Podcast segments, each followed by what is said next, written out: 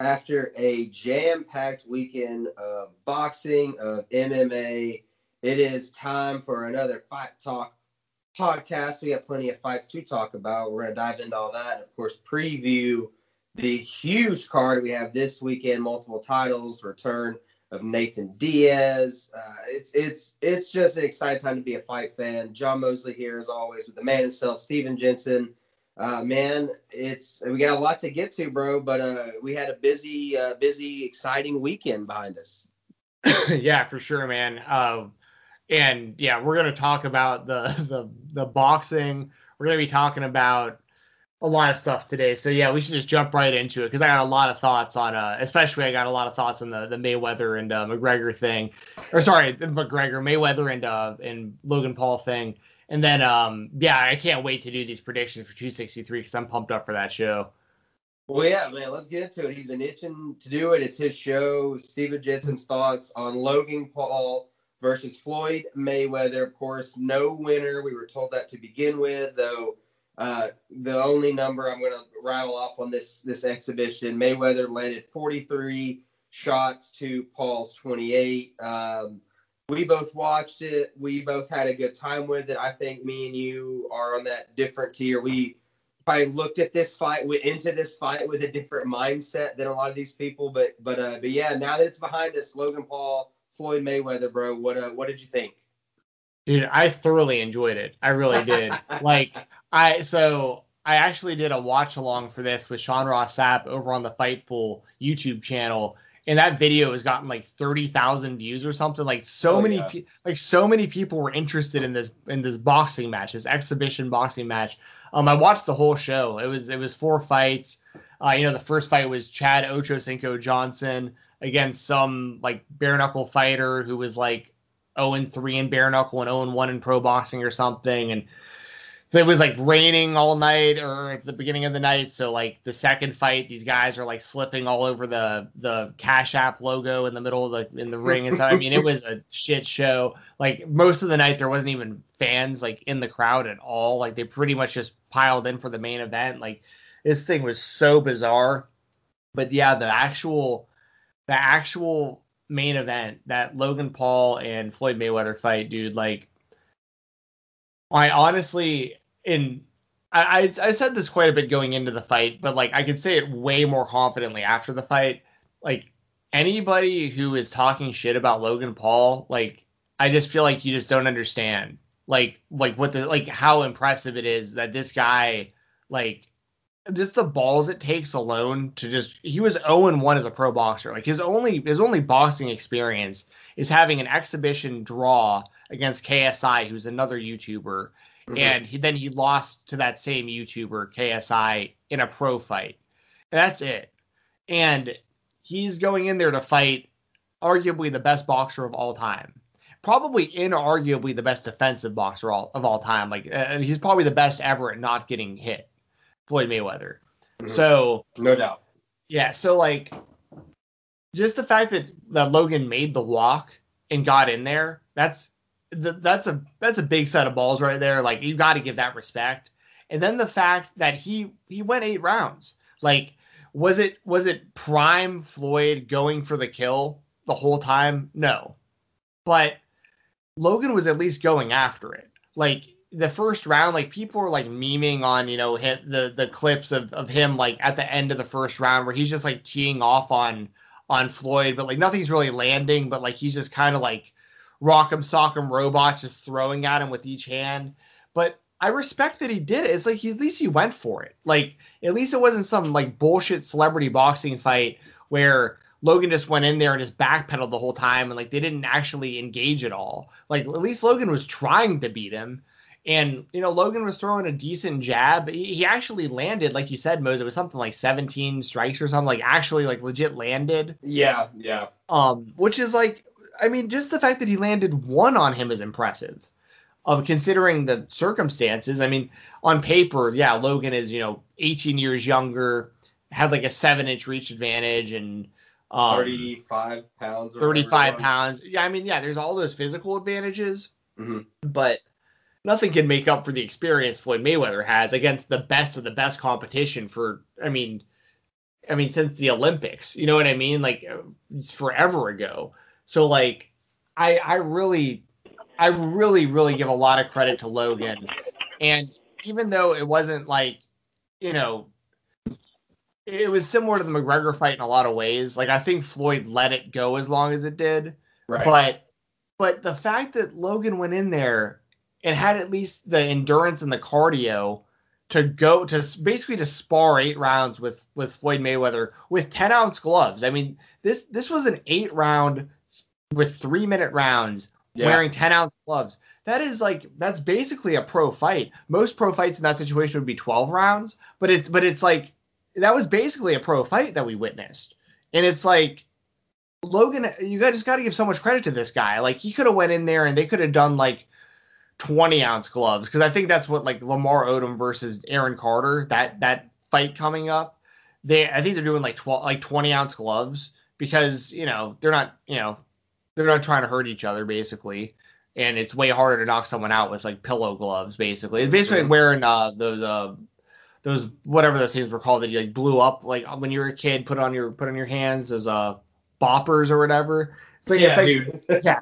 It's like it's like wearing those things basically. And but so this was the opposite. This was two guys like in a pro fight you'd wear 10 ounce gloves. Like so this is I, I just have to give all the credit in the world to logan for doing that and i mean in floyd i mean floyd didn't look great but i mean I mean, he looked. I mean, he looked like he should have for a guy who probably barely trained for this, and you know was going in there to to put on a show. Like he went in there to entertain. Floyd said it best after the fight. He did a press conference and said something along the lines of, "I was there to entertain. He was there to survive," which is very true. Floyd was there trying to put on a show. Logan was in there trying to beat the best boxer of all time. That's right. You know? And i i think that anybody complaining about anything just doesn't understand what they ordered. Like this was so much better than 99.9999999% of celebrity boxing fights you'll ever see. It's probably the best celebrity i mean it's it's it's a celebrity boxing fight but also of course floyd's legitimate but like anything that's been like this because you also have to think like we were talking like a year ago or two about that bagel boss guy who was like you like you know went crazy on people for like girls dissing him for being short on Tinder or whatever. I remember that. Yeah. Like like he was supposed to like box you know fucking Screech or whatever the fuck at one point, and you know R.I.P. to Screech, Dustin Diamond, but like like like he those were the kind of guys that were doing celebrity boxing before. You know, it was like that kind of shit. And it's the kind of shit like like Lamar Odom versus Aaron Carter, these fucking clown shows like this was different than that. Like this was actually kind of somewhat competitive. And and Logan, I really I really can't say enough good things about him. I really want to see him doing more boxing. And Scott Coker has also said that he's welcome to fight in Bellator. And like I'd love to see it. Like I I, I say why not? You know, I I was very impressed by the whole thing to be honest. Hey, it's he landed. They both landed a couple shots that excited me. Like you said, anytime we get to see Floyd um, I'm gonna. It's worth watching if you're a boxing fan because of uh, just the history there and the story of it. Whether it's an exhibition, whether it's whatever, that's someone that has a legit O in their record. That it's always gonna be um, of interest to see if you know it's a fight game. We keep saying that anything could happen any night. Uh, seeing that zero become a one is always a story. So I'm with you. I had a good time. Um, anyone that's upset we don't have a winner or whatever that I saw, I was like, dude, no one, like, no one pays attention to anything anymore. Like, we have the world at our fingertips, yet people are still like, I can't believe what they told us was going to happen happened. Yeah, for real. Like, I feel like, and part of the reason I'm so like happy about it is it exceeded my expectations. Like, I I I knew that Logan was going to come in like and I know he's taken this whole boxing thing very very seriously, mm-hmm. and but I didn't think it would be competitive is a hard word to to say because like because I know so much of it was Floyd just being defensive. Yeah. Yep. But because like I, I just really feel like if Floyd just like came at him and just threw a bunch of body shots, you know, I just don't know how many body shots Logan would be able to take from him. But yeah. but you know, that said, like what what we what we saw was it was inter- I mean, it was way more back and forth than I expected it to be, and I definitely didn't expect it to go eight rounds. So, I mean, I, I exceeded my expectations. I mean, and here's the thing: no matter who, no matter what would have happened, you would we we would have all had people like half the people would have been like, oh, like fuck this fight because you know Floyd just went in there and knocked him out really quick. Like this fight was mm-hmm. fucking stupid to begin with. This should have never fucking happened. Or Logan wins and they're like, oh, this fight's fucking stupid. This shit's fucking rigged. Floyd's fucking washed up. Blah, blah. Like you, like no matter no matter what, people just that this is what happens. You know, just this the internet. Everyone just looking for the reasons to be outraged. So that that's what would have happened because because we even got from this. Oh, Floyd's washed up. He couldn't he couldn't put away Logan Paul in eight rounds. Oh, Logan Paul, man, he's not a real fighter. But and just like, but but you're talking about it still. Like I saw people tweeting, like Jake Paul had a hilarious tweet last night that I need to pull up real quick. It said, I'll have it right here. Last night, somebody tweeted uh, shout out to, well, I won't dox her. If you want to go on Twitter, you can find her name. She tweeted, I am begging society to stop giving the Paul brothers attention. And then Jake quote tweeted it saying, This gave us more attention, dumbass. because it's true. Like, you just tweeted about them. Like, how, like, you just gave them attention by tweeting about them. You, you morons. Like, how do you not get it? like, how, how, do you not get it? it? it, oh my god. Oh, so yeah, it's. Anyways, that's where I'm at with it. I, and then also when you when you compare it to like the Ocho Cinco fight at the beginning of the night, mm-hmm. same kind of thing for Ocho Cinco though to a degree. Like a part of part of what is also impressive to me about this stuff is these guys are putting their egos on the line by doing this, and Chad Ochocinco was he the best boxer? No. Did he have the best cardio? No. He was pretty much gassed after the second round, but he lasted four rounds and he won the first round, maybe even won the second round. So it's like Ocho Cinco, like it wasn't. Eh, you know, I think so. I think Logan would like destroy Ocho Cinco. Like it wouldn't even be competitive, but Ocho Cinco still like I got to give him credit for doing it. Like it was a bucket list thing for him. He wanted to to see if he could do any boxing you know, he almost got knocked out. Uh, he got dropped hard, and he could have easily just thrown in the towel at that point and been like, you know what, like it's an exhibition, I'm done. Mm-hmm. Uh, but he didn't. He kept fighting after he got almost knocked out cold. So it's like, you know, I got to give him credit for it. And I see people shitting all over that too. How how stupid this is and these bad. It's like, then more, there's so many things I could say about this. Like like why are you watching it then?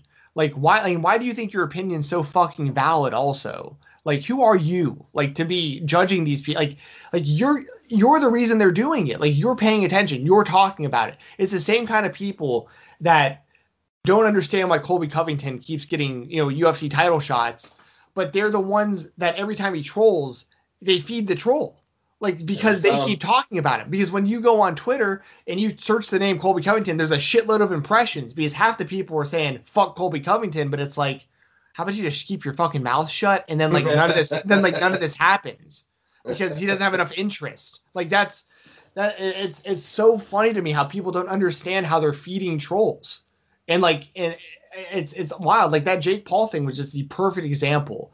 I don't understand. We need to stop giving attention to the Paul brothers you just gave them attention on the fucking internet. Like by saying that. Like how do you not how do you not get it? But anyways, so that's where I'm at with all this stuff. Like I actually respect everybody who steps into the into the boxing ring. Uh, the other fights were like actually pretty high level boxing fights, like former champions and stuff.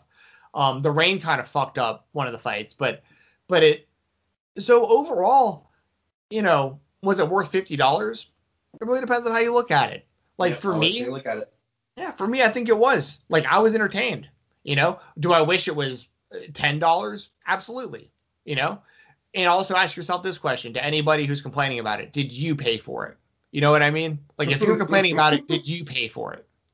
Because if not, not only do you technically owe them fifty dollars, you you know you gave them your time and your attention and you're tweeting about it. So like they still won. So it's like, you know, and Floyd Mayweather's a fucking genius, by the way. An absolute fucking genius. I saw Joe Rogan saying some stuff about this. And Floyd Mayweather's a fucking genius. This guy openly retired from boxing years ago. So like the expectations of him being like the best in the world still shouldn't be there for anybody. You got to go into this understanding what you're watching. Like Floyd Mayweather openly talks about how he retired from pro boxing, but he never retired from making money.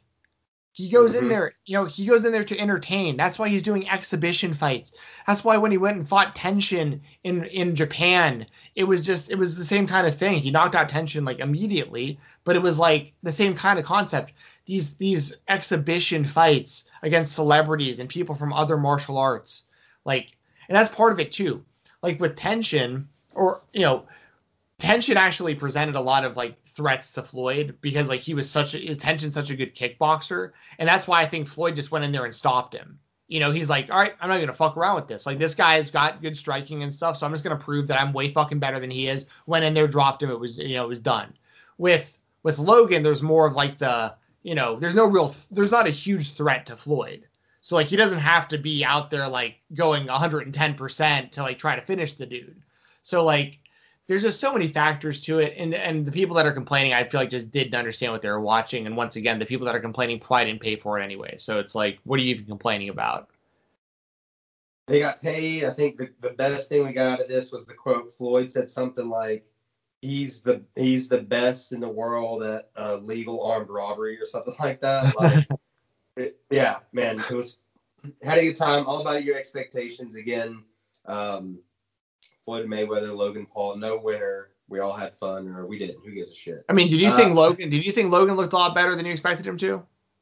I man, I actually thought because of the size and everything, I was like, I think Floyd's. This is again. I, I didn't know what level. I mean, he he retired as we know a while ago, but as good as he is, I'm still like, how good is he going to be? So, um, yeah, I mean the fact that what this went eight and like McGregor got knocked out early in ten when uh when he and Floyd fought. Like if I'm the if I'm the fucking Logan Paul, I'm thinking like you know what I'm saying? Like I made it through eight and this world class champ over here made it what another round a little more than change than me. And depending on how you look at it, I know that was a different Floyd, but still you're you're gonna chalk it up how you can. So yeah, man, like I think the fact that you you made it to the end of the finish line, uh, whether I know there's some conspiracy that Floyd held him up and blah blah blah, but like you know the fact that the history books gonna say an exhibition, man, it went the full like that. I would hang my hat on that, and like it, it it's like he said the he's an entertainer. The, the, Logan Paul, he comes out with the fucking Pokemon card, bro. I was like, what yeah. are we doing? What yeah. are we doing? We're entertaining. Like that should have let you know right away. This is not um, this is not Floyd and Maidana, bro. This is something right. else. yeah, exactly. A hundred percent. So it's uh this is what it is. And I'm interested to see Logan fight again. And I Same. would not be upset at all to see Mayweather continue to do this. Like, you know, if if Jake Paul beats Tyron Woodley, they yeah. gotta they gotta do Jake and Floyd. And but I think that they would actually do that as a pro fight. Like I don't think Jake's gonna want exhibitions because he's only been doing pro lately. So like, so they could actually that would be a humongous fight, um, and that would be just absolutely insanely wild. Big numbers, guaranteed big numbers there. But when don't you have big numbers? I guess when Floyd Mayweather, man. Um, yeah, very interested to see what's coming up with that. Floyd said he uh, he said he was not going to do many more of these, if any of these. But like you know, he know no no one uh, with your nickname being money, or I guess one of your nicknames. That, that says a lot about what gets you back in that ring, especially if you're gonna make big bucks like that would be. Um, man, let's get into it. Let's get into fight night stuff. Uh, we're gonna we're gonna kind of not go as in depth in these because we really want to get into everything this Saturday, UFC 263. Of course, a couple title fights, Nate Diaz, uh, all kinds of names on this pay per view coming up this Saturday, June 12th from Glendale, Arizona. Crowd's gonna be riled up. Uh, before that, though, let's let's glance over a little bit this past weekend from the Apex. It was UFC Fight Night 189 or UFC Vegas 28 or UFC on ESPN Plus 47. Man, they're they're knocking these out. Uh, we had some good finishes. We had a legit fight of the year possible contender um, as we are uh, creeping up halfway through 2021. But main evented heavyweight division.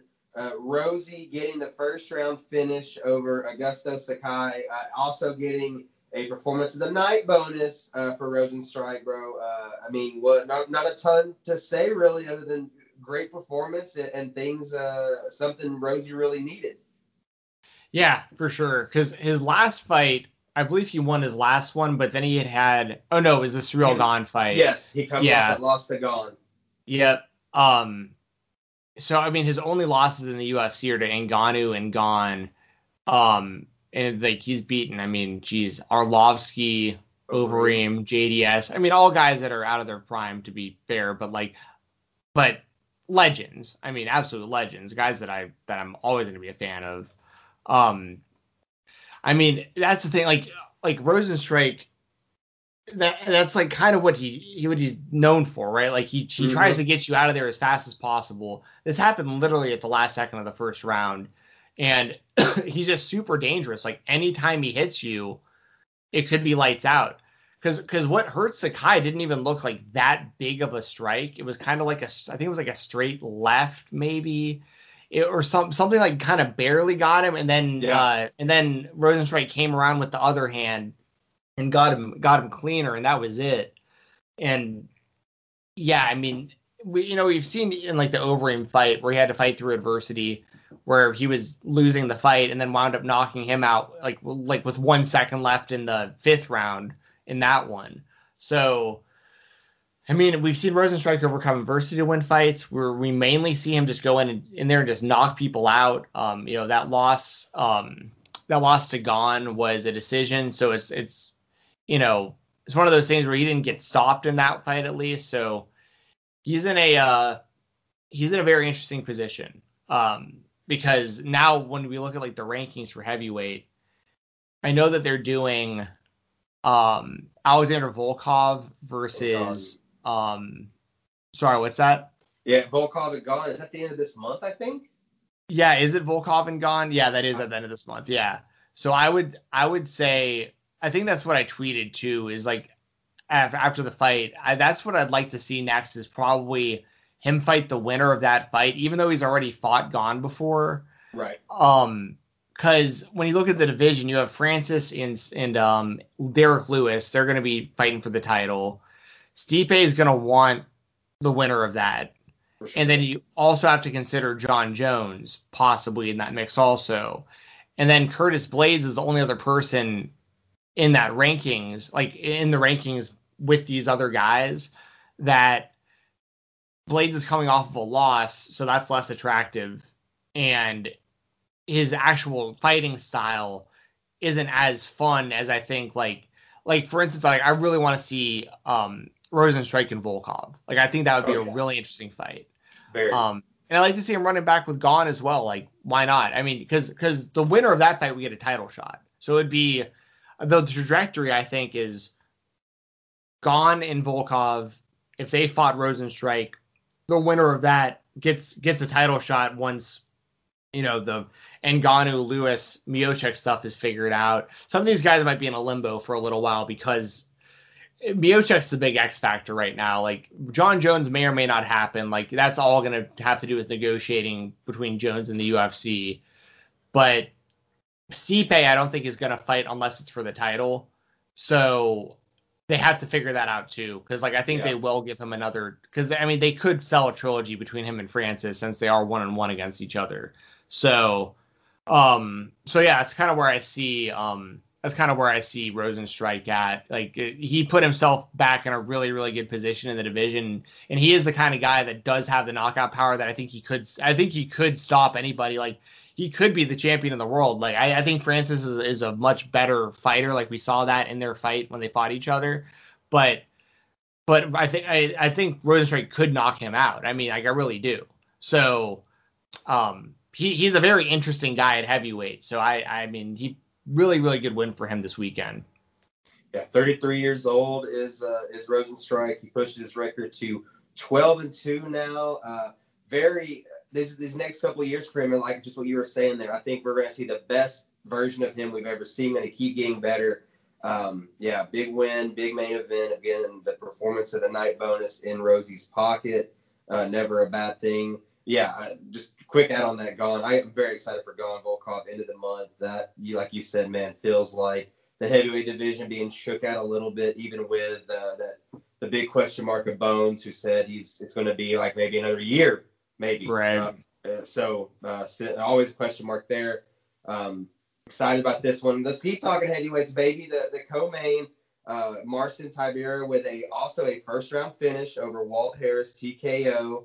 Also with the performance of the night bonus. Um, I know we we both are fan of Walt Harris and everything he's had in his personal life, man. It's just been it's hard to watch. So that that absolutely shot him out, and we hate hate hate that's how it went. But uh, outstanding performance by Tybura.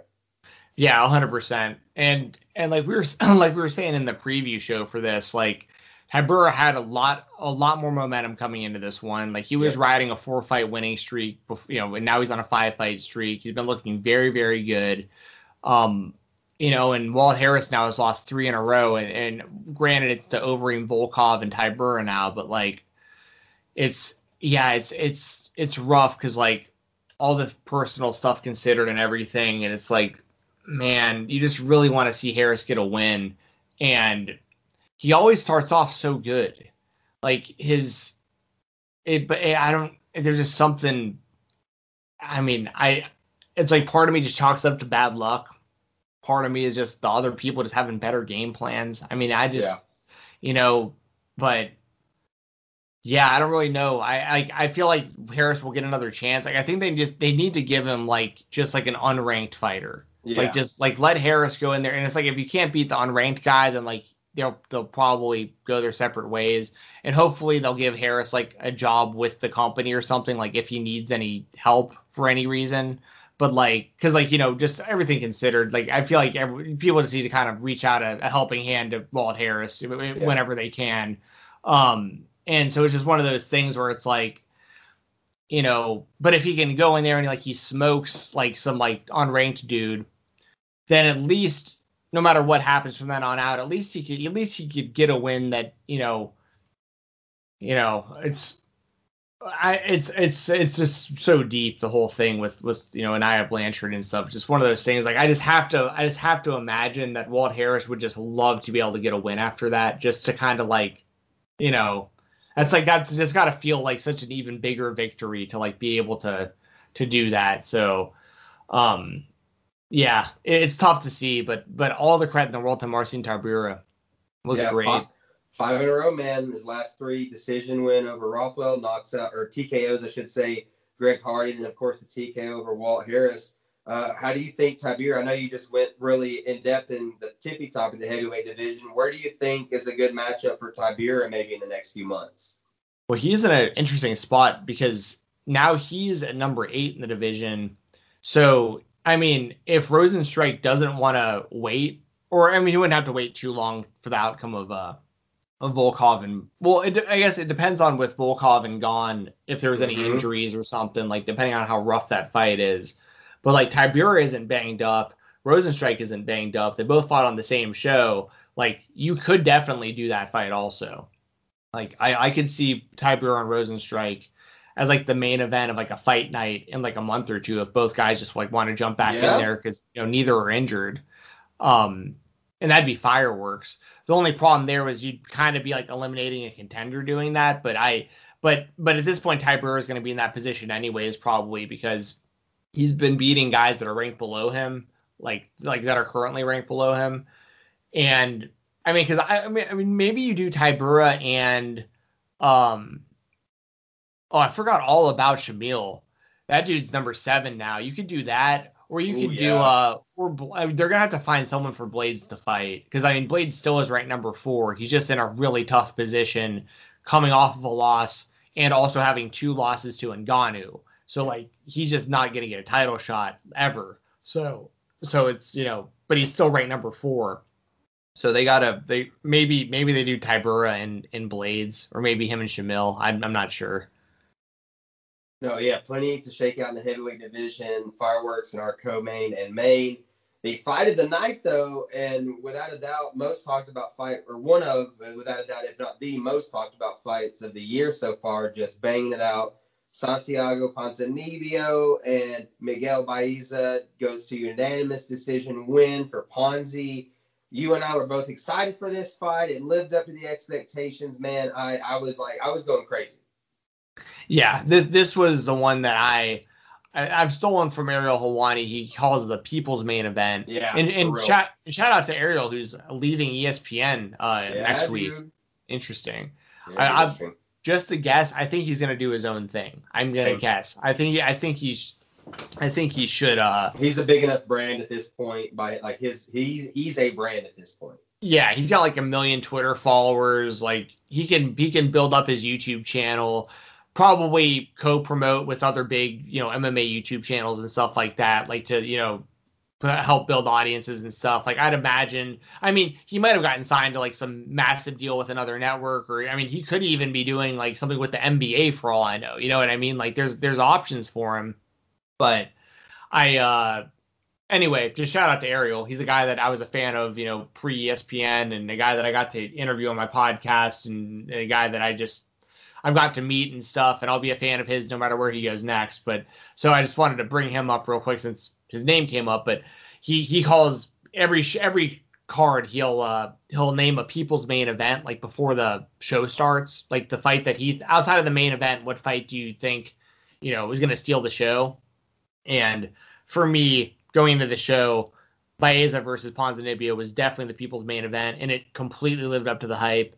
This fight was awesome like I had Baeza winning the fight um, when we did our predictions, but I agree that Ponzinibbio, I believe he won rounds two and three, and it was it was a, just a great fight. Uh, Baeza looked really really good in the first round, and then with like ten seconds left in the first round, Ponzinibbio just like flipped a switch and just started like it just like it, it was like because when Ponzinibbio came back in his last fight after being out for like three years or, or however long it was, when he came back, he never really looked like himself. And then this first round with Baeza, he didn't really look like himself. And then with like 10 seconds left in the first round, it's like he just like came right back into his body. It was like the weirdest thing. Yeah. And and he never looked back. The rest of the fight, he was a he was a, just a warrior. For the the second and third round, he won. And it's like it was it was the performance and the win that Ponzinibbio really needed. That has to be a humongous confidence boost for him and now he's back to being like a legitimate contender at welterweight. So I mean that that that was a humongous victory for Ponzinibbio and an awesome fight for both those guys. Yeah, without a doubt, fight of the night again. Both get the 50k was going to be one we talk about at the end of the year. Um, uh, man, it did, it did. I would say it stole the show, but I one million percent expected this one to do it. Uh, shout out both those guys. Great fight. Uh, anything else you kind of wanted to add on the prelim or anything else? And then we were really going to hit the uh, the UFC 263 hard. Yeah, um, I would say you know shout out to Montana De La Rosa for the KO, the TKO rather over Ariane Lipski. Um, you know, Ilir Latifi getting a really, really, really close win over Tanner Boser. Um, I think most people think that Boser won the fight. So some, uh, but I mean, split decision. It was close. Um, what else was on here that I might be missing? Um, I'm trying to think if there was anything else that was like really, really big because there was a lot of decisions. Mm-hmm. There was that eye poke, and that was like that was a bummer. Uh, yeah, not a whole lot more I can really can really touch on here. So, um, and Francisco Trinaldo fought on the on the prelims, and you know he's been around seemingly forever. The dude's 42 years old, and I first saw him fight when I was in like high school. So, um, you know, always cool to see these some of these veterans who are still doing it at you know a fairly high level. Although he did get beat, you know, cleanly, but it's mm-hmm. it's you know just you know throw that out there as well. But uh, but uh, but yeah, and, and actually shout out to uh to Kirk for beating Amirkhani because Amirkhani's a really tough guy and he won that unanimous decision on the prelims. So uh, so yeah, that that that's what I'd uh, highlight there from from this past show. Great stuff, man. Uh, if you missed that, definitely go back and, and see some of those uh, those gifts or whatever on the on the internet, man. Some really good finishes, great fights. Now it is UFC 263 time. We are mere days away. June 12th, this Saturday, Glendale, Arizona is going to be all kinds of riled up. Main event, middleweight title on the line. Israel Adesanya back in the cage. Rematch with Marvin Vettori. Co-main event, flyweight title on the line. Figgy versus Moreno 2. And then, of course, the five-round welterweight scrap between Leon Edwards, and Nate Diaz. Basically, triple main event is what I'm saying. We've got Paul Craig on the main card, Demian Maia on the main card. There's names throughout, but uh, so much to get into, man. We there's no time like the present. Izzy versus Vettori two, man. Uh, we've really been impressed by Marvin Vettori, uh, especially his last couple performances. How are you thinking this this rematch goes?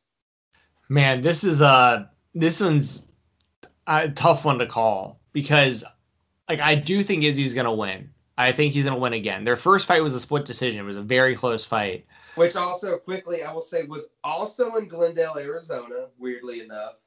And oh wow, April, yeah. April 2018, and as you just said, yeah, split decision win for Izzy. I didn't even realize that. Same place. That's yeah, wild. same place, man. Um so yeah, they're doing this fight in Arizona?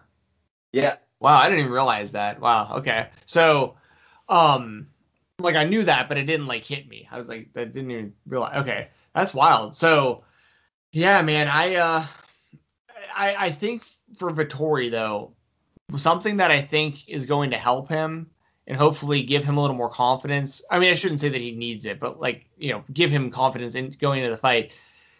If if he can kind of mimic what Blachowicz did to Adesanya, he can have a lot of success. Yes. Because because Vettori does fight a similar type of style as Blachowicz. So I think Vettori absolutely has a chance in this one. Absolutely. Once again, split decision the last time and a type of style that like, you know, Adesanya had a lot of trouble with Blachowicz in the last one. So, you know, I got to go with I got to go with my gut though, which is Adesanya making adjustments and there have been so many times that I've counted Adesanya out and I mean, I pick against him pretty much every time he fights. I mean, it's like every time, whether you know, I, I had Costa beating him, I had Whittaker beating him. You know, I had Blachowicz beating him, but I was right about that one. But like, um, I had him beating Romero. That was like, but I was it was a really tough one to call yeah. at the time. Um, and then a lot of people think Romero won, even though it was the most boring fucking fight ever. um, but but I can't. I gotta. I gotta go with Adesanya here. Like I feel like I've just. I've just picked. I've counted him out too many times. I picked against him too many times, and although Vettori's style is similar to a guy like Blachowicz, it is also kind of similar to a guy like Whittaker. And like Adesanya had no problem with Whittaker. So like I just I just feel like Adesanya has more ways to win. His his striking is more diverse. So I gotta go at Israel Adesanya. What about you, man? I'm with you. Uh, three months out since that loss to Blachowicz. I think he's going to be very motivated. I think, of course, this being his weight class. Uh, big fan of Marvin Vettori. Very impressed by this run he's on.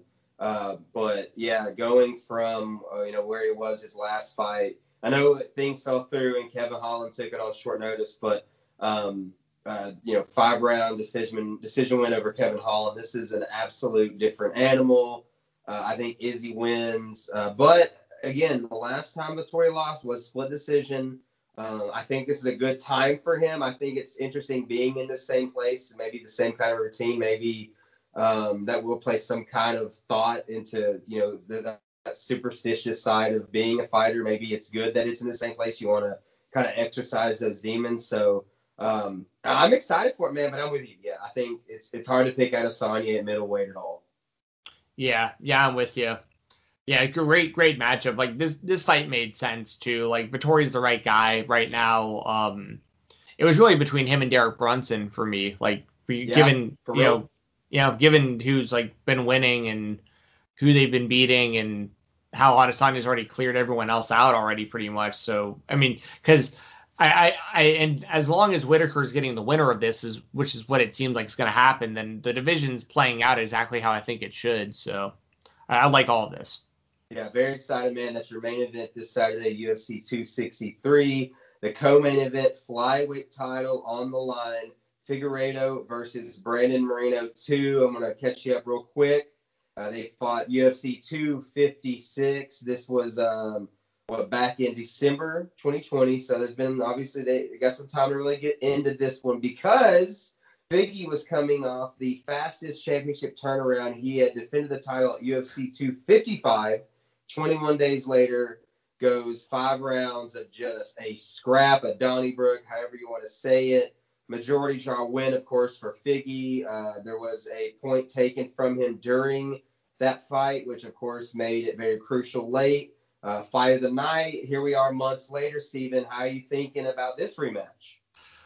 Well, it's definitely the match that needs to happen. Like it absolutely had to be an immediate rematch coming off of that draw. So I love the booking of it. Um, I'm sure you'll remember for weeks leading up to when Figueiredo defended the title against Alex Perez, I was saying it should have been Brandon Moreno yes. then. Yep. Um, so like I've been on the Brandon Moreno train. I, there's certain guys like guys like John Blachowicz and stuff. Moreno's one of those guys for me too that I like really for whatever reason like I just saw something in them where I was like, man, if, if they if the right circumstances happen, like these guys can be champions. And Moreno, like I thought Figueiredo was going to beat Moreno, like being honest, obviously. I mean, because yeah. Figueiredo's looked so so great. Yep. Um, but man, Brandon Moreno is a badass fighter. Like this is an awesome rematch. I got to take Figueiredo in the rematch. Like I got to keep going with him because he has just been so good, and I think he is really great at making adjustments. Um, not not to say that Moreno isn't, but like we've just seen the proof yes. of it with Figueiredo and title fights over and over lately. So I've got to go Figueiredo, but this this is literally like of all the fights on this on this card, this is the closest one to just a 50-50 coin flip of a decision for me. But I'm gonna I'm gonna take Figueiredo, but this will probably I mean, if this is anything like their first fight, this will probably be the best fight of the card too. I mean, this is I this could have been the main event also. Like I like it, it makes sense that Adesanya and Vettori is the main event. Like it should be. But if that fight wasn't on the show, Figueiredo and Moreno too would be enough to get my money. You know what I mean? So no doubt. Who no, do you think is gonna win? With you. I think it's Figgy. It's hard to pick against him. Uh, the 21 day turnaround, the fact that he did have that point deducted to hopefully nothing like that happens this time. It's just enough for me to be leaning, like you're saying, very close. Uh, very excited for this fight. Other than the fight we're going to talk about in a minute, um, it's the one I'm most excited for. So uh, yeah, I'm not trying. No, by no means taking anything away. Brandon Moreno absolutely needs this rematch. Uh, needed to happen. But yeah, give me uh, Figueiredo in a in an absolute banger this time by unanimous, possibly split decision. But I, am thinking he squeezes out a unanimous one in a banger and retains that flyweight title. Um, man, it's time, and this is we we thought we were gonna get it already. It got pushed. It's here. We're mere days away from Leon Edwards having a, a big fight, which we've all been saying for a while now. Leon Edwards is due a big time fight, and he's in there with with man, just an absolute star, 209. Nate Diaz back in the octagon, first time since November of 2019, which was, of course, the loss to Masvidal. Uh, I know me and you, it doesn't take much for us to get excited for a Diaz fight. The fact that it's in there with Leon and uh, and all these other kind of stakes to it, man, this is exciting.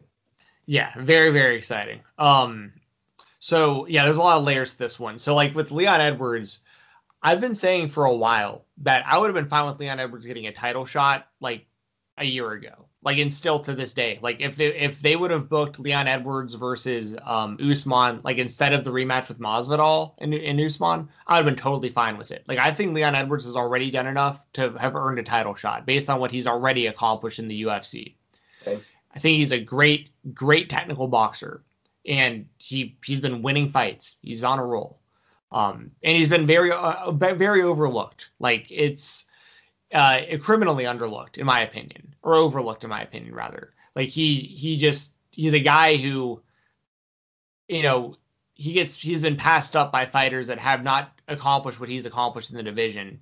You know, it's happened more than one time uh, for to Edwards. So I I think he deserves it has deserved a title shot. That's how that's how highly I think of Leon Edwards. On the other hand, you have Nate Diaz, who on paper when I look when I think of this stylistically, I think Edwards has the better technical boxing, even though Diaz's boxing is very, very, very good. Like I don't think anyone's gonna dispute like that Nate Diaz has great boxing skills. Uh, but I think the I think Leon Edwards' boxing skills are actually better, and his kickboxing skills are probably better too. Like his actual, and we know the Diaz brothers t- traditionally have issues getting kicked in the leg, yeah. um, which yep. Edwards could definitely potentially take advantage of. Um, but I'm picking Nate Diaz, and the reason I'm picking Nate Diaz is because I think Nate can hold his own enough on the feet but the second that Edwards either drops or Nate Diaz tries to get the Edwards onto the ground, Edwards is going to be a fish out of water on the ground. And Diaz is going to have a massive advantage if it goes to the jiu-jitsu game. So I and I think that I think that Diaz, because of his pride, I think he'll want to stand and bang with Edwards. Yes. But but I but I think the second that he that he maybe gets gets hit a little more than what he what he's wanting, and the second that he realizes that like Edwards is vulnerable to either get taken down or or or Nate might be able to pull guard on him or something. Because the only problem we've we've ever seen Edwards have in his UFC career is his loss to Kamaru Usman, and that's because Kamaru Usman out wrestled him, like just straight up got him on the ground, and Edwards couldn't do anything about it. So he's vulnerable on the ground so that that I just feel like Nate would be very smart to get this fight to the ground and to to work submissions, and that's why I'm taking Nate Diaz. What about you? Yeah, I'm with Nate. It's probably my bias. It's that thing that the last time I doubted him uh, was the the Showtime when he returned. Of course, the the three year layoff from Conor, I was very much like, I don't know, man. Showtime's looking good. I think. And then, of course, that was just a dominant performance by Nate. So uh, and, and, what's crazy too with these two is that you mentioned just how Leon's rocky road uh, to kind of get to this fight, this this big time fight. Rocky um, Road? Did you mean that pun? His nickname's Rocky. Uh, maybe I did. Maybe I didn't. I will. I will leave that up to the to the uh, to the fans. Mm. Um, but they both. I mean, he fought. Leon fought Belal Muhammad back in March, just a few months ago. That was a no contest. But uh, before then, his his last fight was 2019. So uh, both kind of, you know, at least match up in that way, way too, have, have had big layoffs and know what that's like to come back from. So um, I'm excited for it, man. I'm with you. I think Nate does enough. I, I expect him. I mean, um, uh, uh, both of us have watched our Diaz brothers fights. We, we I would say the same thing. You expect him to want to bang, expect him to want to prove he's the premier uh, standard, the, the fighter in this. But um, at a certain point, you have to understand, hey, it's same with Conor. Like I know I could put you down. I'm going to do it. Um, this is an exciting fight, man. Again, I would keep saying because it is. This is the main event. I mean, we we say triple main event on these big time loaded cards, but all three of these fights are legit main events. I believe this is going to be a five round fight between Leon and Nate. It was planned to be. I think they're still doing it. So, um, all kinds of numbers. I can't wait to see the, the pay per view numbers on this one. Saturday, June 12th. This this freaking weekend, man, we get a Diaz brother fight uh, both on the same page there. Uh, let's move on and talk about. Let's actually talk about the Demian Maia fight. I'm really interested. We just talked a little bit. I mean, mentioned Belal Muhammad, who was in the, the, the fight with Leon, the eye poke that ended in the second round in March. He's on this card, on the main card as well, fighting Demian Maia. Uh, Belal, man, how do you feel about you know he kind of we, we were saying starting to really build some momentum before that eye poke. Uh, how do you think he does in here with uh, with Demian, who coming off that loss to Gilbert Burns back in March of last year. Yeah, I think Muhammad's going to look good in this one. I, I, I think I actually have Muhammad winning. I think that Demian Maia, obviously, he's going to be, he's always going to be incredibly dangerous on the ground. But I think like Muhammad lately, like especially lately, has been super aggressive on the feet. And like, I think if he can really like ambush Demian Maia, I don't think Demian Maia's striking will be will be able to hold up. Yes. And and you know, I just don't I don't think Muhammad's gonna like try to take him down because I think that Maia is just just way too good on the ground. That I think I, I honestly think I, anybody's a fool for going to the ground with Demian Maia willingly. Like that's like a yeah, that's like just the worst game plan ever if you do that. So um, I think Muhammad just keeps it standing, and I mean Demian Maia will probably shoot like some doubles and stuff, like trying to get it to the ground. Like I think he'll actually try to wrestle him and, and do everything he can to get it to get it down to the ground. But um, I got to go with Muhammad. He's just he's really putting it all together right now. Uh, if you don't you know if you don't count the Leon Edwards no contest, you know he's on a uh, four fight winning streak against really good fighters. I mean, like Lyman Good's a former Bellator champion. Diego Lima is always dangerous, and his, his Diego's brother uh, Douglas is like, you know, arguably the best welterweight fighter in the world. Well, I say arguably Usman. I feel like you got to say Usman, but like, but Diego or uh, yeah, Diego Lima's you know or not Diego Douglas Lima has been you know really doing his thing over in Bellator. He's an awesome fighter. So, um, so yeah, I mean I, I just got it. My my gut's just saying Muhammad, and and also, how old is Muhammad? He's got to be significantly younger. Thirty two. Like Thirty two. Yeah. Yeah, and Demian's forty three. So yeah, you know, over a decade younger.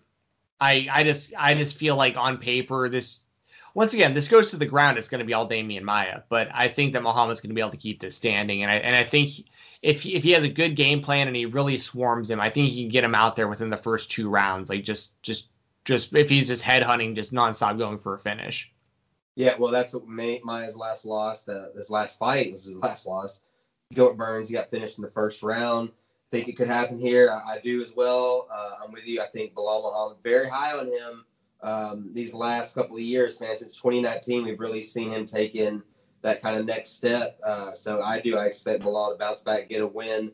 The opening fight, at least on this list of the main card, man, it's an exciting one. Again, this whole this whole five fight main card is just banger after banger. Uh, undefeated with one no contest. Jamal Hill coming off his finish of OSP back in December of last year in there with Paul Craig, man, light heavyweight scrap. Uh, both guys winning a lot. Craig hasn't lost since 2019, coming off a finish of Shogun Rua. Uh, man, uh, this is another one that I think people may be kind of sleeping on, uh, and I think we get some good stuff in, in the opener. Yeah, I love this matchup. Uh, Paul Craig's ranked number 14. Jamal Hill is ranked number uh, 15. So we have 14 versus 15. And so, like, rankings wise, this makes perfect sense. Uh, stylistically, this is going to be a lot of fun. Uh, Paul Craig is actually one of my favorite fighters in the whole company to watch. Like I'm a really big fan of his. I love his nickname, the Bear Jew. Um, I, I think he he's um he's Scottish, I believe. Um, I love yes, Scottish. Himself. Like I love yeah. when he's one of those he hits the curtain, if you will, and you're just like I'm in. Yeah, yeah, very, very likable, and he's a guy who I've seen fight through adversity before too, like be you know down in in certain fights and then turn it around and get big wins. Um, like I remember a few years ago when he fought Ankalaev, he was like getting beat down, and then in the third round he threw up a triangle choke and got the finish got literally with one second left. Incredible. Like, I mean, just the guy's got a ton of heart. When he went in there, he had that draw against Shogun a couple years ago, and that fight was incredible. And then he wound up getting the win when they had the rematch. So like Paul Craig's got a lot of good momentum right now, and Jamal Hill undefeated, and like you mentioned, beat OSP in his last one, knocked him out in the second round. Um, beat Darko Stosic also. I mean, like there's you know Dequan Townsend a couple years ago. Like there's some pretty good names here, um, especially OSP. You know, being the biggest one for sure and OSP missed weight in that one also, so even bigger W to Paul Craig. And uh, speaking of missing weight, um, how about a reverse of a shout out to Flash Thompson? But um, but but um, yeah, that's gonna be the most inside baseball joke in the history of this show. Um, but uh, Flash Thompson missed weight for pro wrestling, but um, but anyway, Jamal Hill good. I mean, this is going to be a really fun fight. I'm going to take Paul Craig because I think he has more ways to win. I think Paul Craig could potentially win on the feet because he does have very, very good striking. But I think he's going to be light years ahead of Jamal Hill on the ground, which has kind of been a theme of a lot of the fights that I've been saying on this show. Is a lot of these guys, I think their their key to success is going to be their jujitsu. Um, like even for Demian Maia, who I think is going to lose to Belal Muhammad, like if that hits the ground, he's he's gonna win. Like yeah. he's gonna win. So like Paul Craig, I don't think he has quite like the knockout power that Jamal Hill has, but I think that he just has way more ways to win. And we've seen him, like I said, we've seen him in situations where he's got cracked and looked like he was going to be done and finished, and then he comes back to win the fight. So for those reasons, I'm taking uh, Paul Craig over Jamal Hill. What about you? I really want to take Hill. Uh, I really want to, to say the streak continues. He looked, you know, OSP came in a little overweight, and uh, and Hill still got the finish in that. Um, I hate that happened to Ovince. I'm a big fan of him, but anytime a fighter does miss that weight and lose, I just feel like that's how it. You know, that's that's what happens. You got to do your job. Um, so I love that. Was very happy for Hill that night. Uh, Brandon, I think you're right. I think you summed it up perfect. I think Craig has more ways to win. Uh, we know he's tough. Uh, I, I I can't wait to see it. If Jamal wins, I'm be or Jamal Will Hill wins, I'm gonna be fired up. But I think you're right. I think Paul Craig has a great performance and keeps this momentum going as maybe the you know that one the least talked about guy that you should be talking about right now in the light heavyweight division because he can do it all and he's so tough.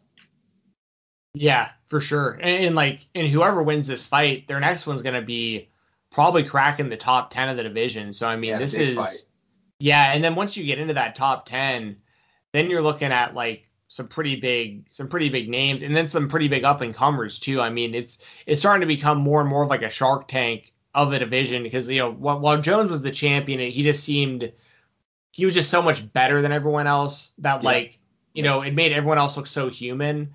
And Blachowicz has kind of been that guy since then. But like me and you are marking out hard that you know we're getting Blachowicz Teixeira in a few months. Yeah. So like so like that's you know that's gonna happen. But then like when you look at the rest of the division, like Prochazka, like he's looking awesome. Like he's pro he probably should get the next title shot after Teixeira and Blachowicz. Um, you have Alexander Rakic, who's looking awesome as well. These are two guys who have never gotten title shots that are in the mix.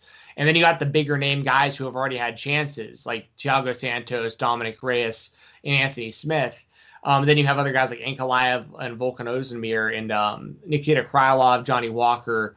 Um, that's like basically the the level of guys you're looking at after this. So it's like this is this is going to be big for the winner. They're going to really be in that mix with uh, with some of these big names and some of these kind of contender level guys. So um, so yeah, I'm very very much looking forward to that. Um, obviously, the people's main event on this show is is the Nate Diaz Leon Edwards yes. fight. Yes. Um, and it's wild too, like you mentioned before, with them being, you know, Nate Diaz being such a big name, like even with two title fights on the show, Nate Diaz is still the most recognized name on the show for sure, um, right. worldwide. So, um, so yeah, I, I'm I'm I love that. Uh, I love the main card. That all five of these fights, because even the fights that are like the the Muhammad Maia and the um, Craig and Hill fight, like those fights would be main events of like ESPN Plus fight nights. You yeah, know what I mean? For real. So yeah, this is this is all great stuff. Great pay per view. Great pay per view. Uh, we're gonna hit a couple of the prelim fights, and then of course Steven will hit us on some deep cut ones to keep an eye on, and then uh, and then we'll get out of here for the week and get y'all uh, all ready for UFC 263 Saturday night. I, I know it's not listed as the main event of the prelim card, but I wanted to to lead off with uh, Eryk Anders, Darren Stewart. We're getting the rematch. Of course, these two, if you don't remember, fought back in March. Anders landed an illegal knee. Uh, it was really gross to uh, to Stewart, who was dead, if I'm remembering the right one. And it's rematch. We're getting it this weekend. Both exciting fires. Both love to uh, to get the finish. Uh, how do you see this one going? Hopefully to a finish legally this time. Yeah, if I remember correctly, I think this happened right around the same time as the Sterling and Yan thing. Mm-hmm. Because I remember it being like, how in the hell do you throw an illegal knee right uh, after? Yes. I think like, you actually did talk about that. Yeah. Yeah, yeah. So it was something like that, I think. Um, I like Eryk Anders a lot. I like Darren Stewart a lot. I, Darren Stewart, shout out to the dentist who, yeah. I mean, who definitely stole that name from Wolf the Dentist Stansson from Mighty Ducks too. Um, but yes. but Eryk Anders, I've talked about him on the show before, but for new listeners, like um, I really really respect him as a person. After I saw him in Atlanta, he fought on the I'm pretty sure it was the Robbie Lawler Tyron Woodley card, and I was there live and and I saw Anders fight in in the prelims, and he lost his fight, and he went up into the crowd after like like way later like it was like an hour later i just noticed he was sitting like a section over from me with his family and it was like it was clear it was like his mom and his dad and like you know there was like a group of people there for him. And he was there they were all like oh you know good try and everything. And he just wanted to spend some time with his family and there was all these fans walking up to him like looking for pictures and autographs and it would have been so easy for him to just be like, I mean, most people probably just been like, "Hey, fuck off," you know what I mean? Like I'm going through some shit right now. Um, and even in a more polite way, you'd kind of be mm-hmm. like, "Hey, like I'm just with my family." Like he was the opposite of that. He was like smiling and autographs and everything. Like you know, you could tell he was bummed out he lost the fight, but it was like he wasn't going to turn away the fans that, that wanted to come and support him and like and get pictures with him and stuff. And every person who was who was there in that section that I saw walk up to him, he put his arm around him. He got he took a selfie with him. I saw him signing stuff, and it was like that. That was just really cool to see. Like because he could have so easily either been a dick about it or just told them, hey, like you know, y'all just saw me lose out there. Like I I just wanted to hang out with my family a little bit because part of it too is obviously he's in the crowd. Like his family didn't get like they might have got comp tickets to the show, but they didn't get anything. Be- I mean, it was like you know they weren't like the best seats. You know what I mean? It's like they were they all. It wasn't like they were given like the VIP treatment and they were all backstage. Like he had to come out into the crowd to like sit with his family. You know what I mean? Yeah. So it's like, so it's like I I really really respected how he how he treated the fans. I, I so I I love seeing that. And then Darren's and, and he's a great fighter too. Um, a guy who you know with the football football background. I know he was like a big deal. Yep. It was Alabama, I think. University of Alabama. Yep. So um, and he's had a rocky road in the UFC. He has a lot of losses, but he fights good fighters consistently, and he always brings the fight.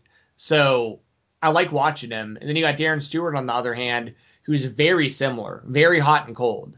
So like it, but has a lot of knockout power and and like has a submission game and stuff. So it's like I I like the matchup a lot. I'm taking Eryk Anders similar I've said it a lot throughout the show, but for similar reasons where I just think he has more ways to win. Like if Anders takes down Stewart, I don't think Stewart's going to have a great time on the ground. Like I don't think Anders is necessarily going to submit him, but I think mm-hmm. Anders has enough enough competency on the feet that if he's in trouble, he can start using his wrestling, and I think his wrestling is going to be better than Darren Stewart's. So once again, just because I think he has more ways to win, I got to go with Anders for this one. What about you?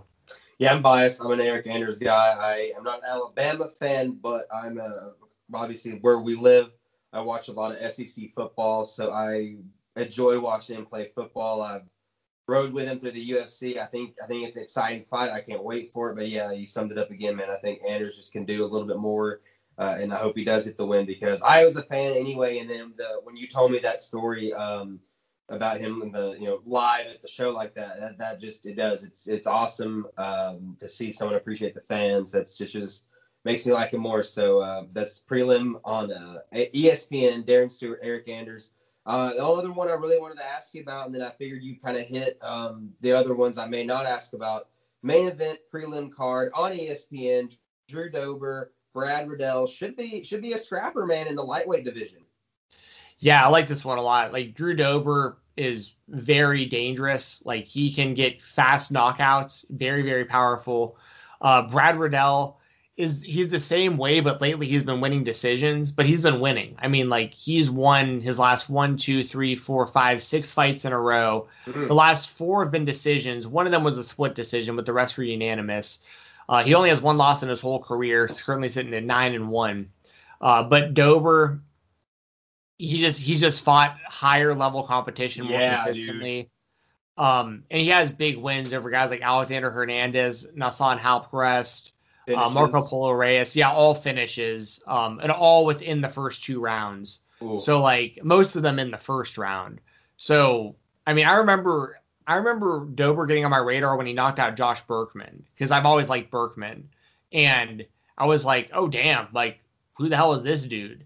And he had already been around for a while, but I didn't really realize how good he was until until that happened. And since then, um, really his only blunders have been you know losses to Beneil Dariush, who is a fantastic fighter, who's like in, right you know, absolutely in the title mix, you know, and Islam Makhachev, who I could say very similar things about. Makhachev is a very very good fighter, and both of these guys beat him with submissions. One was a triangle armbar, one was an arm triangle choke. So that's that's Dober's um, Achilles heel is his is his um a lack of ability to stop submissions to high level guys. But Brad Riddell, I don't think Brad Riddell um, poses that threat to him because Riddell's main weapon is going to be his stand up. and I think Dober's stand up is just more dangerous than Riddell's is, at least more powerful. So I'm going to take Drew Dober. What about you? Yeah, um, I'm with Dober. Just the uh, a point you always bring up before I do that I think is so important is you see the the level of the talent each have been in there with, and you look at this list that Dober's been in there with, man, and like these are just some names that jump out to you because of that. Yeah, I, I lean that way.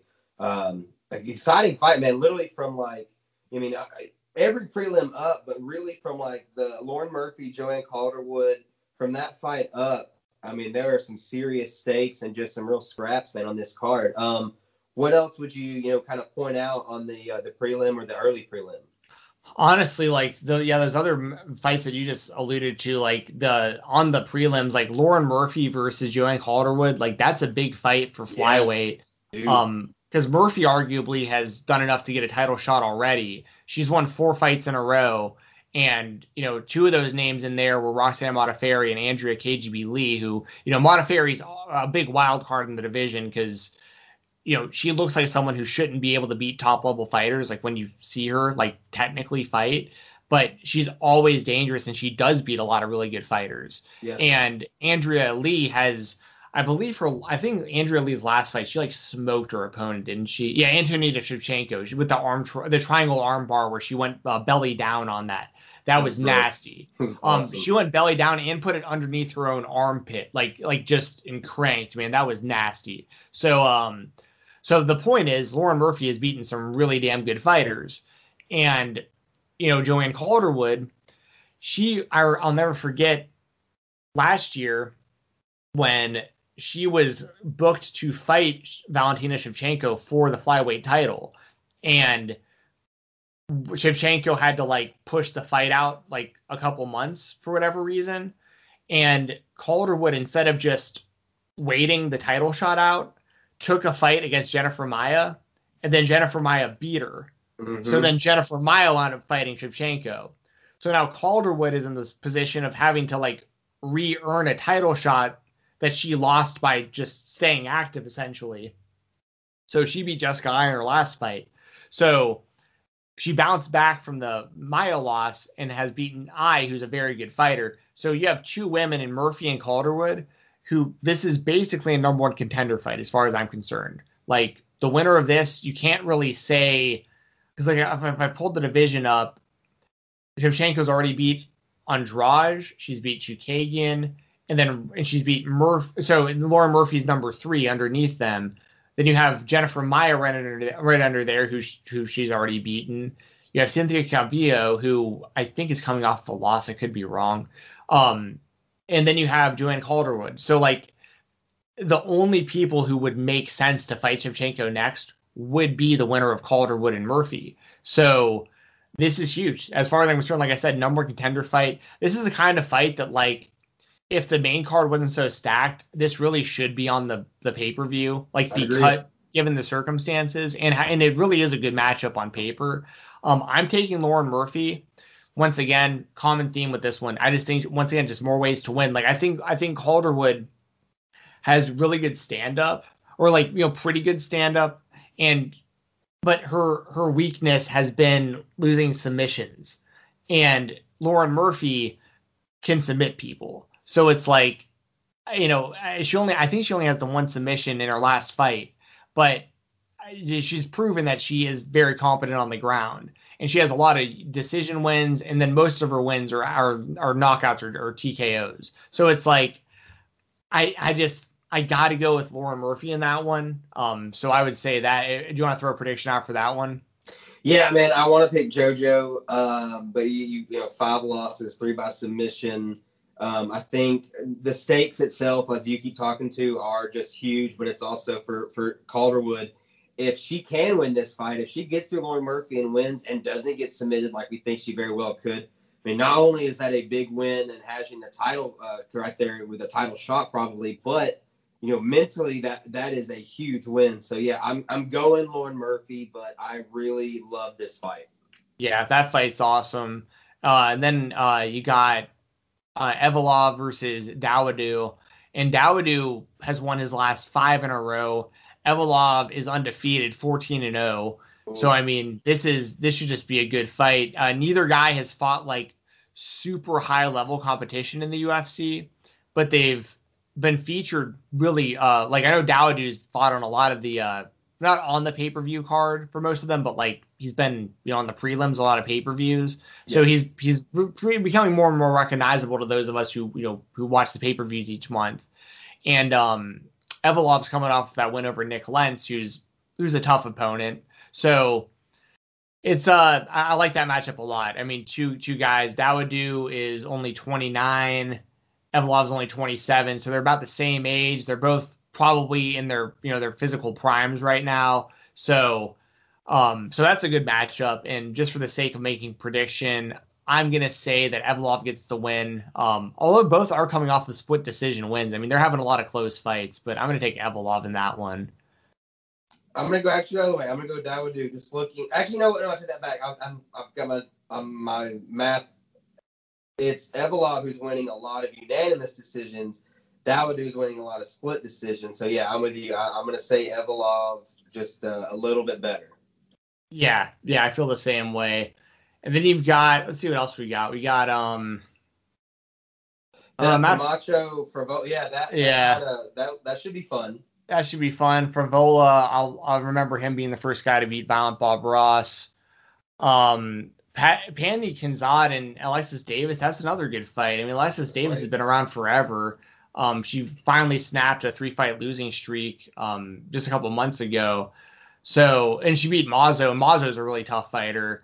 Um, and Pannie Kianzad, I knew her from Invicta, I think. I got to look at her record, but I knew, yeah, I knew her from Invicta beforehand. She was really good in Invicta. Um, and she's now won her last three in a row in the UFC over Mhm. really good fighters, over Jessica Rose Clark, Bethe Correia, and Sijara Eubanks. I mean, that's oh yeah. that's impressive. So Kianzad could add another kind of like legendary name, like Alexis Davis, not you know probably not a UFC Hall of Famer, but like somebody The name- who Something carry- carries weight. yeah, carries weight. Exactly. She's been around a minute and she's fought a lot of good fighters. So that's a good fight there. And I'll take, you know, I'll take Kianzad there. And the last thing I'll bring up is I always like to watch Chase Hooper. Yeah. He is now 21 years old, so he can legally drink, which is uh, fun to know. Uh, and that he can actually get into the bars in Las Vegas now. Although this fight will be happening in uh, in Arizona, but I'll never forget when he won his UFC debut over Daniel Teymur, and it was 2019. So he was he would have been like I guess 19. I know he wasn't 21. Obviously he's 21 now. And I remember his post fight interview was like the funniest because like they're talking to him. I think it was Rogan, you know, interviewing him, and he's like. He's like, you know, hey, how are you gonna celebrate? You know, you're sorry, I just hit my microphone. You're the uh, you're the youngest UFC fighter, you know, on the roster. How are you gonna celebrate tonight? And he was like, yeah, yeah, I can't wait. You know, me and my family are gonna go to the M and M's museum. And- And then he was like talking about how like peanut M and M's were his favorite types of M and M's, and like he was, it was like it was a child. I mean, it was an actual teenager. You know what I mean? It was like it was hilarious. And then, and then he, uh then he trolled Jorge Masvidal in that one video, and, because Masvidal didn't know that he would that this kid Chase Hooper was even in the UFC, and Hooper walked up to him and was like, "Hey, why'd you do that to my dad?" And Masvidal was like, "Who's your dad?" And Chase Hooper was like, "Ben Askren," and Masvidal was like, "Oh, does that? Oh, for real, man? Like, I'm so sorry." Like, he felt bad. He was like, "I'm so sorry, man. Like, you know, it's just like what you got to do." And then Hooper like revealed he fights in the UFC, and Masvidal was like, "No fucking way." but uh, but so Hooper's hilarious. I, he's funny. Um, I love that whole thing where it's like basically like the family is like Ben Askren, um, Chase Hooper, and uh, and Sean O'Malley. Like they all look like siblings. Um, so um, like Chase Hooper is what Sean O'Malley looked like before he discovered weed. Is how I feel about it. Like Same. before, like once Sean O'Malley discovered weed, he like grew his hair out, did the dreads, got the braids and stuff, started getting face tats. Chase Hooper hasn't discovered weed just yet, but this is what he used to look like. um, but um, but I, Hooper is a very fun fighter to watch. He beat Peter uh, Peter Barrett in his last fight with a heel hook. Uh, his only loss in his career is to Bruce Leroy, who's obviously a, a very high level fighter. So I'm looking forward to seeing Chase Hooper again. And now that, you know, he's allowed to actually go into a bar after he wins a fight or, you know, wins or loses regardless, like whether he drinks or not, it's just good to know that he's not going to get carded and not be allowed to do his own after parties. So, um, for real. So, yeah, shout out to Chase Hooper. No, yeah, UFC 263. We've got huge main card. We've got a big prelim card, early prelim fun uh, ESPN Plus, ESPN, and of course the pay per view over on ESPN Plus. We're before we get out of here though, we actually had some fun news kind of come out right when the we started recording. But uh, after being uh, released from the UFC a couple months ago, Alistair Overeem going back to the kickboxing roots will be joining up with Glory, signing a deal there. Man, uh, what are you? Uh, what are your thoughts on Alistair back in the kickboxing realm? I like it. I like it a lot. I think it's probably better for his. I mean, like it's never good to get you know hit in the head repeatedly, which you know there's there's there's basically proof I think that you know without getting into a whole a whole conversation about it, you know, like in MMA. Right. You know, I don't. There's definitely going to be fighters who are going to have like head issues. Like it's just going to happen. Um, but I think that there's just a much higher rate of it in boxing and kickboxing because of the repeated blows like in MMA, usually if you get you get clocked clean, like the fight's gonna get it's gonna get stopped. Um, but in boxing, like you know, you get knocked you get knocked down, you stand back up, you get knocked down again, you stand back up, you're taking jabs and, and hooks to the face over and over again. Um, so from that perspective, it's a little it's a little worrisome, a little bit just because of how how old Overeem's getting and how many fights he has between boxing, kickboxing, and mixed martial arts yeah. in his career. But from like a safety standpoint on the other side of it though, like it does seem like a lot safer an option just because you know he doesn't have to worry about getting put on the ground and taking elbows to the head. Like, you know, he doesn't have to worry about that aspect of it. He can just go out there it's just kickbox. I say just kickboxing, but it's just it's just one style of fighting. You're not having to worry about so much of the other stuff and training all the other stuff. And you know, I think he'll be able to tell pretty quickly, like when he gets in there, if he can hang or not still. And there's no reason to really think that he can't hang. Um, you know, his chin might be a little more compromised than you know the last time he was competing in in kickboxing, but you know, I, and there's there's some fights there like I mean, I'd like to see him fight Badr Hari again for sure if they want to do that. So like, there's um, there I I, I like it. I, I think it's a good option. I was really expecting him to go to Bellator. That's really what I thought was going to happen. Um, and I guess he still could, but I, I like the decision. And I also think that Overeem being in Glory Kickboxing is going to bring more attention back to the sport of sure. kickboxing in general. And I think that's always a good thing when you have just more options as a combat sports fan. So, um, so I like the move. No, I'm I'm here for it. I'm very excited for for man Alistair Overeem in the in the kickboxing ring. I'm here for it, man. Um, that's all we've got for this week. Of course, we'll be back next week. We're going to talk all about UFC 263, all the fallout there. We're going to be previewing a pretty wild card. I believe the next weekend. Double checking. The 19th is the next fight night after this coming up weekend. We've got Korean Zombie versus Dan Ige, man. Uh, Fight's gonna be incredible. That's gonna be incredible. Rumors of Matt Brown and Dhiego Lima fighting on that. So uh, we're gonna be previewing all that next week. Of course, all the the stuff from UFC 263. We hope you have as much fun as we do uh, when that pay per view happens. I mean, they, we're we're all fired up over here. If you're gonna get over on Twitter, please follow me at Mo's KOBK. Man, always a pleasure being on here with you, bro. Yeah, always a pleasure having you on. Glad we did this again. And yeah, if y'all want to follow me on Twitter, it's fight talk underscore F I G H T T A L K underscore. If you want to watch some independent professional wrestling, check out IWTV.live or independentwrestling.tv. Use code Fight Talk F I G H T T A L K. All is one word with no space, and just throw that in the promo code spot on IWTV.live or independentwrestling.tv. And that helps me out, it helps Mose out, it helps the whole channel out, the whole podcast and stuff. So, uh, would very much appreciate if y'all do that.